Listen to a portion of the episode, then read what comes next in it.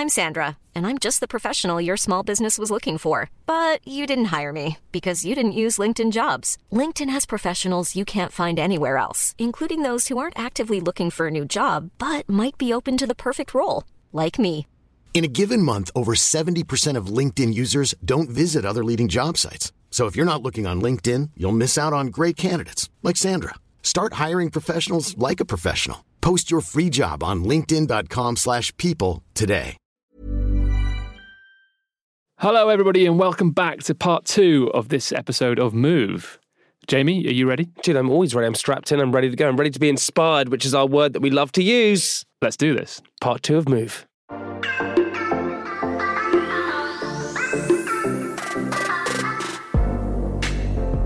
If you want to be an archaeologist, if you want to be a lawyer, I, I, I, I agree that you need to go and get a degree, and you need to you need to follow that certain route. You need to follow logic in a sense, but actually, experience. There's nothing like experience, and actually, every this sort of current day where everyone can go and get a degree, actually, life experience is so much more. It, it, it's because with with risk, right? If you do you think you're limited then sometimes in, in life if you if you're worrying about if you want to achieve something but then you worry about something else do you think that limits you to achieve what you can achieve do you think sometimes you just have to go forget everything that's happening on the side and just go for it yourself it, it all comes back to this inner voice of doubt. I think there will always be a little inner voice going, "I do, you know, you shouldn't do this." So let- let's. So Everest was the last thing that I did. If if I hadn't got to the summit, that would have affected me. I, I would have. I wouldn't have gone.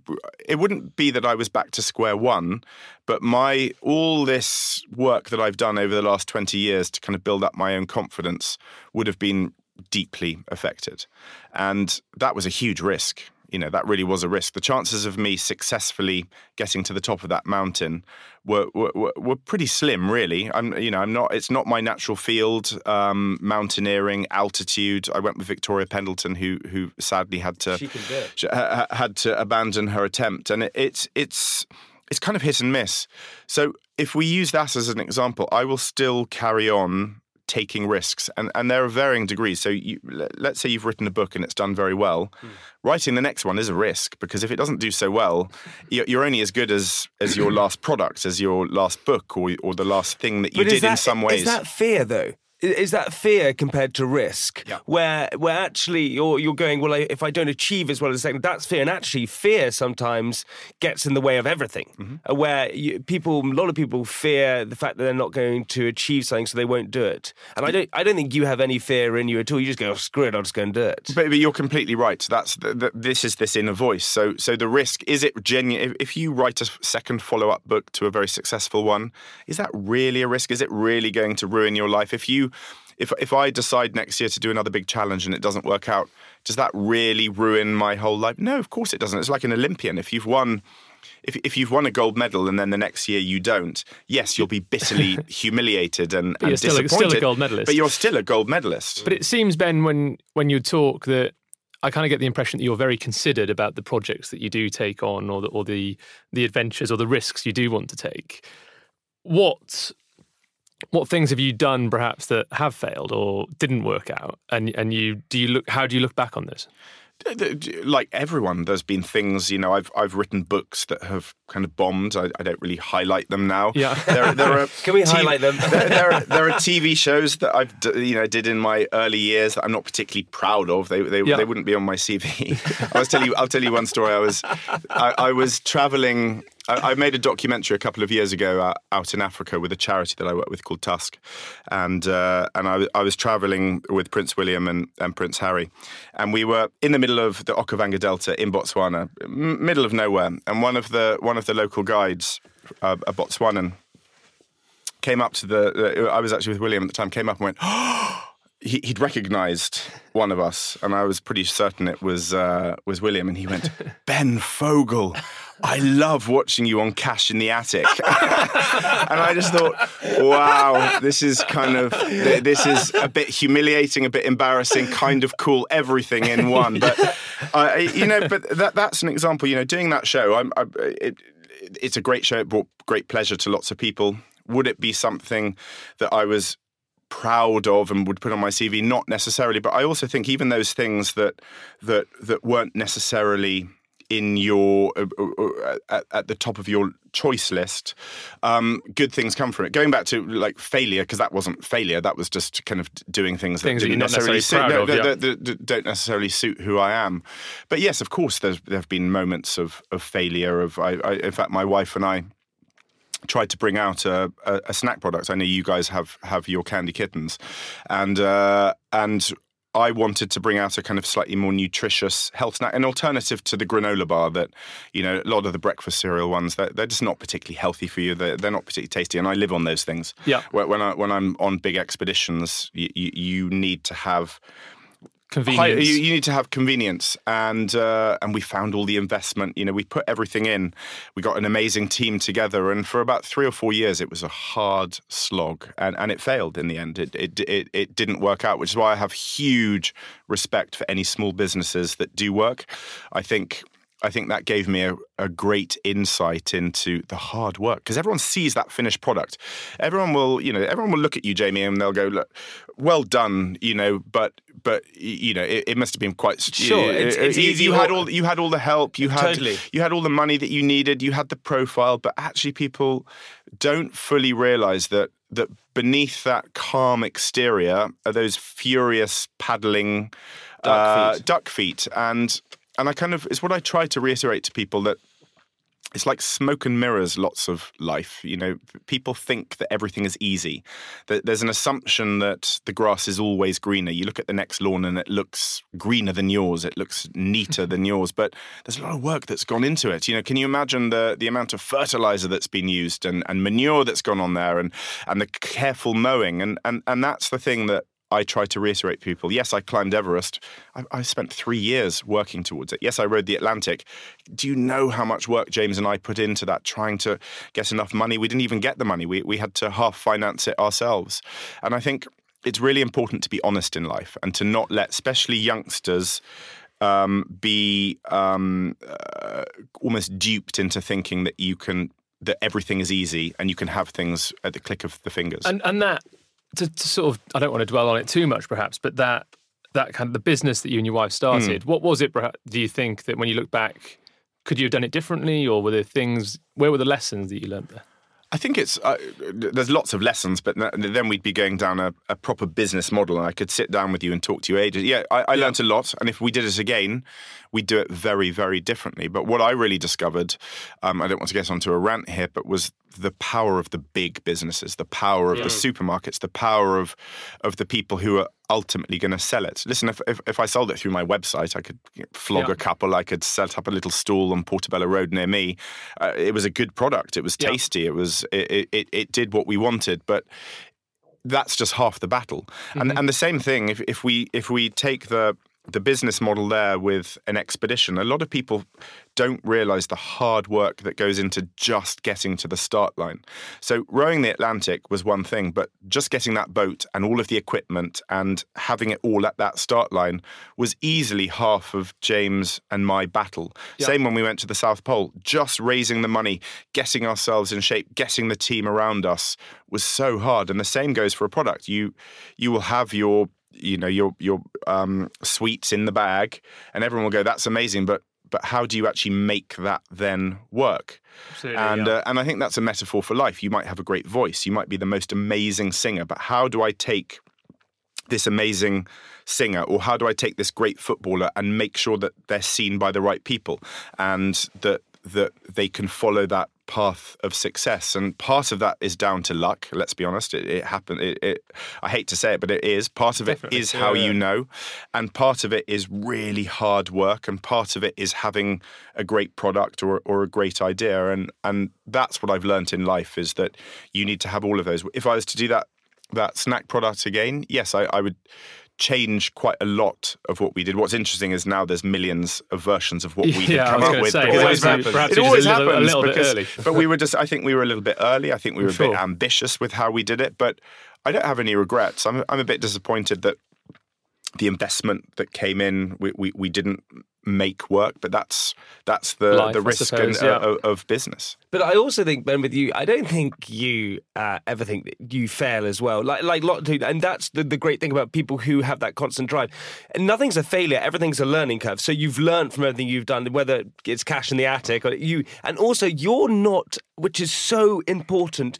You're not embarrassed or ashamed of your past in any way whatsoever. Whatever you've done, uh, you know. There's a lot of stigma around being posh and being Hmm. posh in television. You know, you go, well, I'm posh. Same as me. I always say, you know, we go, you, we educated well, all these different things, and no one's ever ashamed of it in any way. You kind of say where you're from. And I think for you, perhaps if I was going to put I reckon your hardest challenge you had to do ever. You've climbed Everest. You've done the Atlantic. You've done, you've done the, you know, the poles, North Pole. You've done, it was the North Pole, right? South- South. Pole. You've done all these things, but you spoke about dyslexia. I reckon for you, writing a book was probably your biggest challenge. It really, it really was. I've, I've written nearly 15 books to date, and, and that, they really are some of my proudest achievements. I love writing. Totally, I love writing. I, I find it so beautiful that you can take all these words and you can turn them into something really lyrical or really poetic or really uh, empowering. And you know, to go back to your failure thing, one of my favorite quotes is from Winston Churchill that success is going from failure to failure without loss of enthusiasm. And uh, and and for me though, you, you're right. Writing that very first book, it, was in 2001, and I wrote a book called The Tea Time Islands, which is a travel book. I travelled to um, the kind of remotest islands that still belong to, that are still part of, of, of the empire almost. So Tristan da Cunha and Saint Helena, all these really wild remote islands, the Falklands.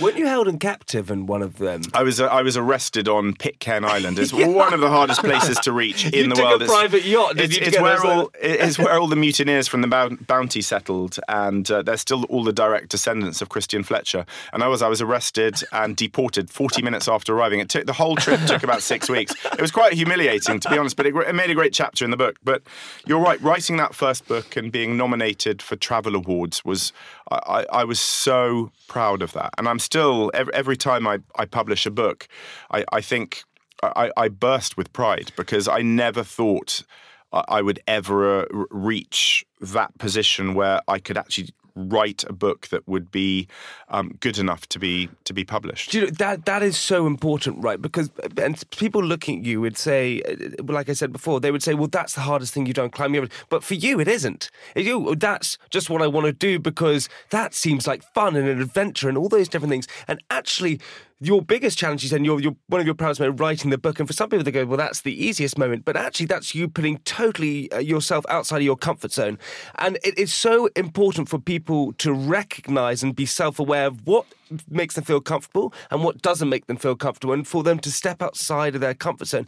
How important is it for you in life to step outside your comfort zone? Do you think it's important to do that?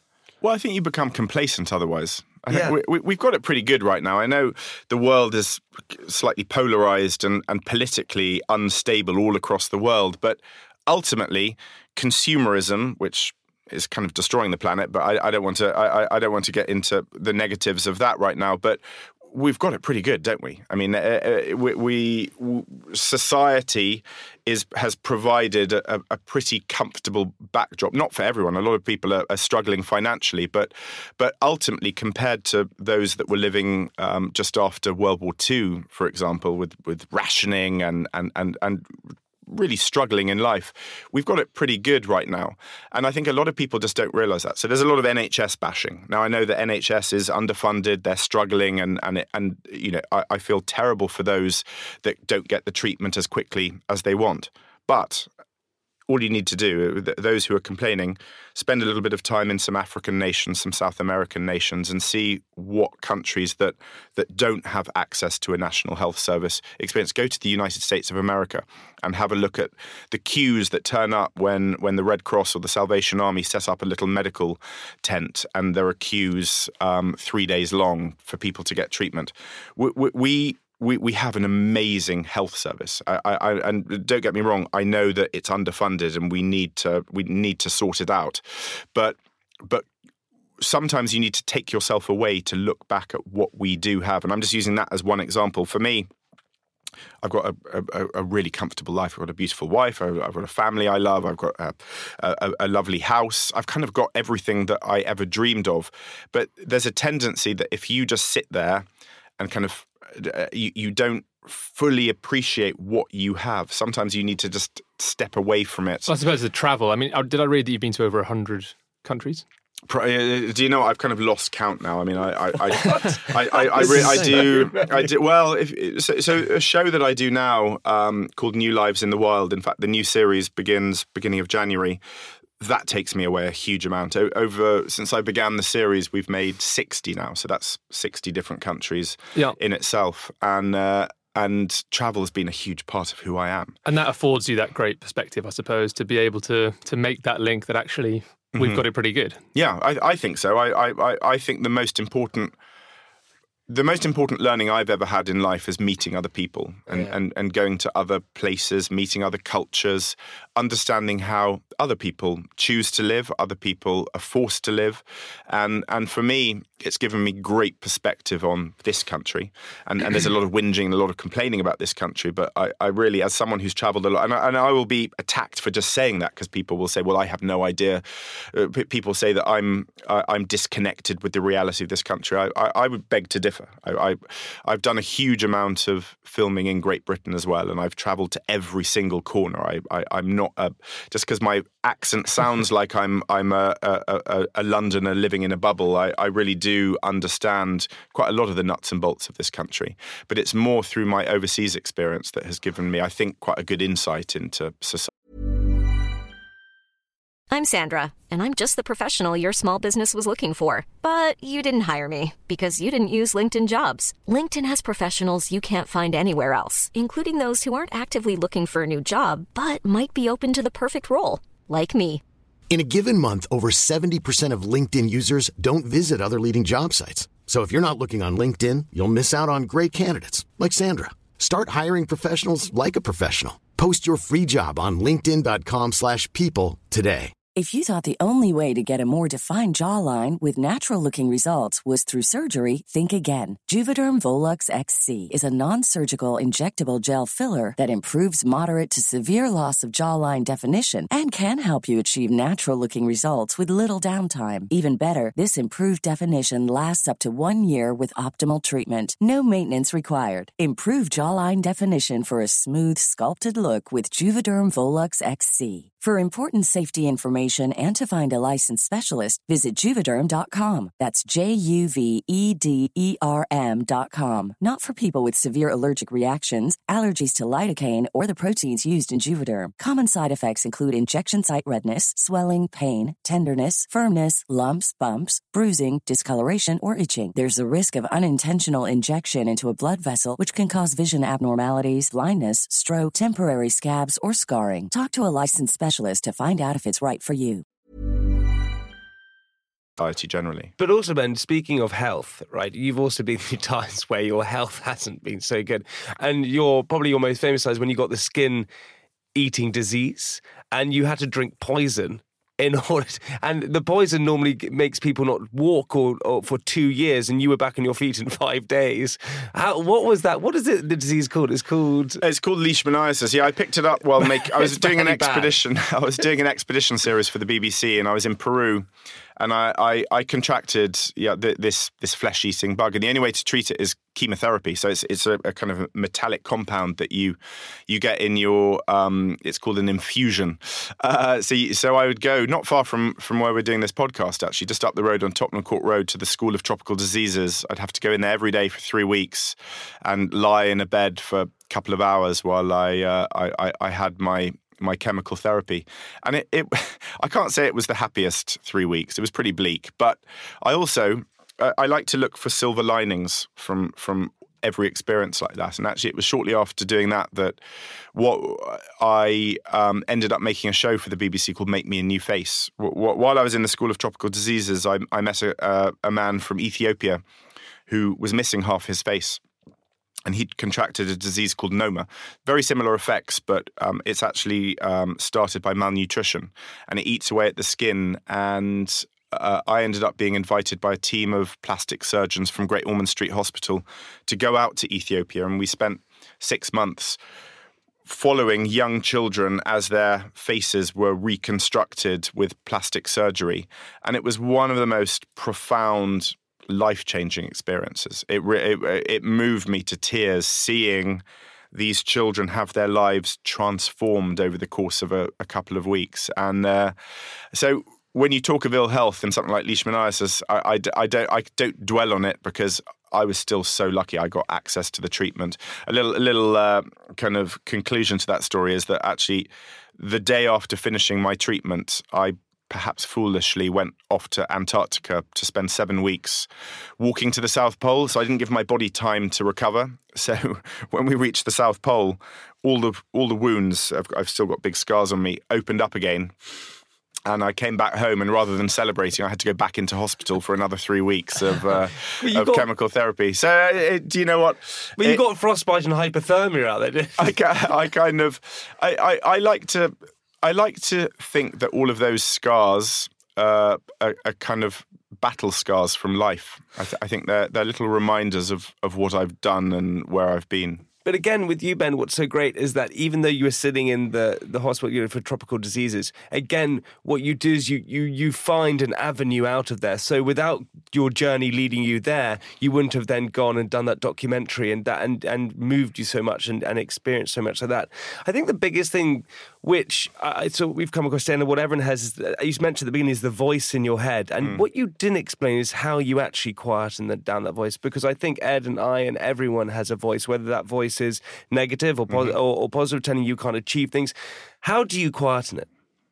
I think it's interesting what you say there because sometimes that voice can can go the other way. Like you say, it can be too positive. Totally. And, and I think that translates into extreme arrogance and and I think there's a tendency a lot of people in the public eye sometimes they they get swept up by that own voice of um, uh, the, the, the the voice that's congratulating them so it's it's somehow trying to not silence it completely but just turn it down so you're always aware of it you're always respectful of it and and for me it's absolute focus so I think it, it, varies from time to time how I do it. So on Everest, for example, I knew I had put in enough training. I knew I was capable oh, for that mountain. So when the voice was shouting at me, "You shouldn't be here. You're you're unexperienced. You're going to fall down a crevasse," I just I, I laser like thought about the other experiences. I, I, I focused on what I had done, other experiences, and that that sort of silenced it. The same goes for if you're doing an interview like this and you're sitting there and it's kind of going, you're you're not prepared, you don't know what to ask next, you you you um you're not good enough for this. You just think, no, actually, I have prepared. I've got a whole series of questions in my mind. So it's it's about preparation. Clare Balding said it very well. It's one of the reasons she did so beautifully in the 2012 Olympic Games, you could tell the difference between those presenters um, who had prepared, who had read, who understood every single nuance, and those who just winged it, those who just turned up and just thought, "Yeah, I'll, I'll get through this," uh, just, just with my enthusiasm and my excitement. And what I've realized over the years is you have to put in the hard work, you have to put in the research, you have to put in um, the planning, the the preparation, and and for me, that's also how I I silence that that voice that's telling me um, I am ill prepared by being prepared. But then, how do you quieten the voice that tells you? Because I think you probably have that sometimes where you think you're not good enough, mm-hmm. and and because you can be fully prepared, you can have done the training, you can do all those different things, but that voice saying, "Well, you're not good enough," almost an imposter mm-hmm. syndrome, and a lot of people would experience that. How do you quieten that voice? Well, that that comes back to kind of the conclusion of the whole conversation we've had. It's that's the last twenty years of my life since I went onto that island have been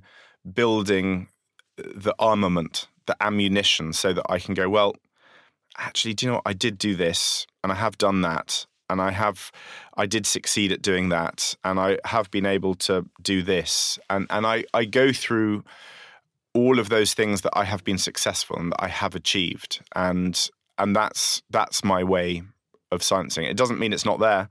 I think it will always be there. But I also think that that's part of human nature. I think it's not surprising that that society is suffering a, a kind of mental health epidemic mm. now because a lot of people um, don't don't have the tools to control that that inner voice and and for me I think it's one of the reasons why I think my the next stage of my life is sharing my own experiences, trying to translate some of those wilderness experiences and, and some of the expeditions that I've done into everyday life and maybe sharing with other people the benefits of um, of spending a little bit more time in the wilderness, the benefits of of sometimes just turning social media and, off. and and and cutting off from from the outside world because I think a lot of people.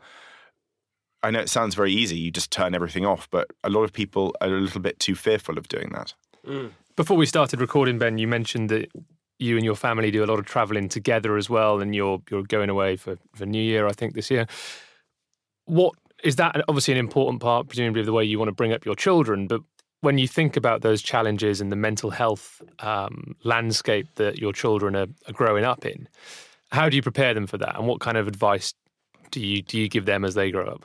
I'm quite fearful of it, really. I, th- I think when you look at, I, I, I, when you look at a medium like social media, um, I don't think you can underestimate the impact that has on youngsters. And you know, when when I was starting out in this business, it didn't really exist. So so I didn't really have, you know, I just had kind of mean spirited journalists occasionally writing snide comments, but I didn't have a barrage um, of of trolling that that lots of people experience today. And when when I see my young children who are not that that they're they're um, not online at all yet, I, I am slightly fearful of how they're going to navigate through that that world. But I think I'm arming them with I'm, I'm arming them the way I was armed, which is with just a good, healthy moral compass about what's right and what's wrong in life, and and reminding them that there will always be critics. There will always be naysayers. There will always be bullies. That that w- w- that is life. There's seven or eight billion of us on this planet. That, that you know, it's a dog eat dog world.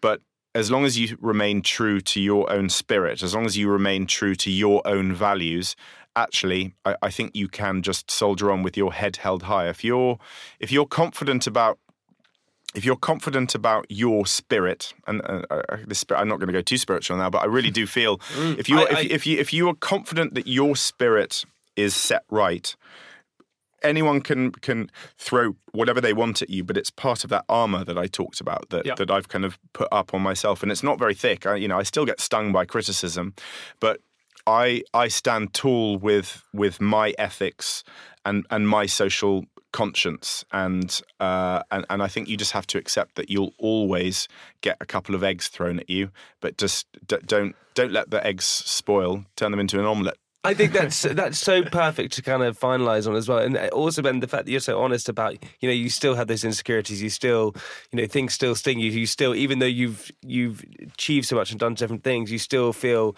that you're like oh well that still hurts and those things still hurt. No, we really a- a- appreciate it massively. Yeah, thank you so much, Ben. It's been really, really interesting. We ask every guest before the end of the show uh, one question, and that is if you were going to start something completely new tomorrow, perhaps, you know, forget the career you have had or the business you started, what do you think you would start if you could do rip up the rule book and do anything tomorrow morning?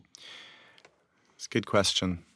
I, you know, there's so many things I still want to do in life. I think if I could do anything right now, I really, I, I feel um, helping people with this mental health epidemic Yeah. is something I would love to do. And I know the answer. It's so easy. It's I, I need to get a couple of little remote islands all around the world, and I need to somehow set up a business that people don't have to pay because those that have the least need it the most. Yeah. Somehow set up set up a series of little um, wilderness therapy islands all around the world where people can just go for a week uh, to completely cut themselves off from the outside world and to rebuild their inner spirit. And I would love to do that. Sounds Do- amazing. Do you know what? Sign me up. Just quick, I, it's a, I did a TV show uh, called Hunted, which is where you went on the run for two weeks, and I did it, and no phones, nothing at all, complete switch, off, living in a tent. And after ten days, it was the happiest I think I've ever been. I, I remember waking up, unzipping the tent, and the, and the sunrise was coming through, and I was sitting with my friend, um, and I think, God, this, and I was there was no connection, there was nothing to it. It was the happiest I've ever been. And what's quite good about that, as you said, is that you know, people worry about these kind of things, but actually, it doesn't take that long to rebuild your spirit. And actually, two weeks, week, whatever it is, it can actually rebuild you. I, I, I, I- I think it can be done in a little less Yeah. than, than the two weeks. I, I, I really do think seven days and people can um, find happiness again. They, they can find that inner soul, that inner spirit. So um, I, I think I have the answer. It's just how to actually make it happen. Fantastic. Very exciting. Ben Fogle, thank you so much for coming on Move. Thank, Thank you, you, so much, guys. Thanks. Thank you.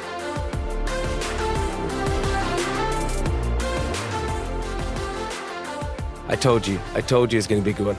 I knew that it. was epic. I, mean, knew it. What a guy, and what a just what a nice, normal bloke to come and talk to. Yeah, it's, it's so nice and so normal, but also what is amazing when you meet a lot of these people, same thing. A lot of successful people have that problem with imposter syndrome. They feel like perhaps they haven't achieved as much as they should have achieved, or perhaps they haven't got to the place and they are, you know, happy where they are. And Ben was saying, he said, you know, he feels like maybe potentially has a bit of imposter syndrome sometimes. I think that's really interesting and amazing, as as we talked about. You know, to to kind of kick things off by saying perhaps he's not that confident. Yeah. I think everybody assumes that people on TV are the most confident, Totally. or people out there doing things in in positions of authority or power or leadership must have that confidence that perhaps oh I haven't got that confidence I can't go and do this but actually maybe you don't need it everybody's bluffing it's all all smoke and mirrors as Ben said It totally, you know, Ben has done so much as we spoke throughout the entire podcast. Um, we also want to mention that he's going on tour. Um, he's doing It's a 2020 tour. It's, I think it's called Tales from the Wilderness.